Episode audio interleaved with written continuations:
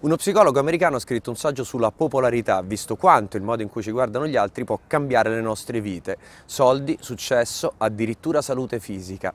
La voglia di popolarità nell'essere umano è istintiva, ma ce ne sono due tipi. C'è la likability, che misura quanto piacciamo agli altri. La sviluppiamo da bambini con bontà, generosità, senso di collaborazione. Poi c'è lo status che invece misura potere, visibilità, capacità di influenzare gli altri. Lo sviluppiamo da teenager e può portare ad ansie, depressioni, aggressività e dipendenze.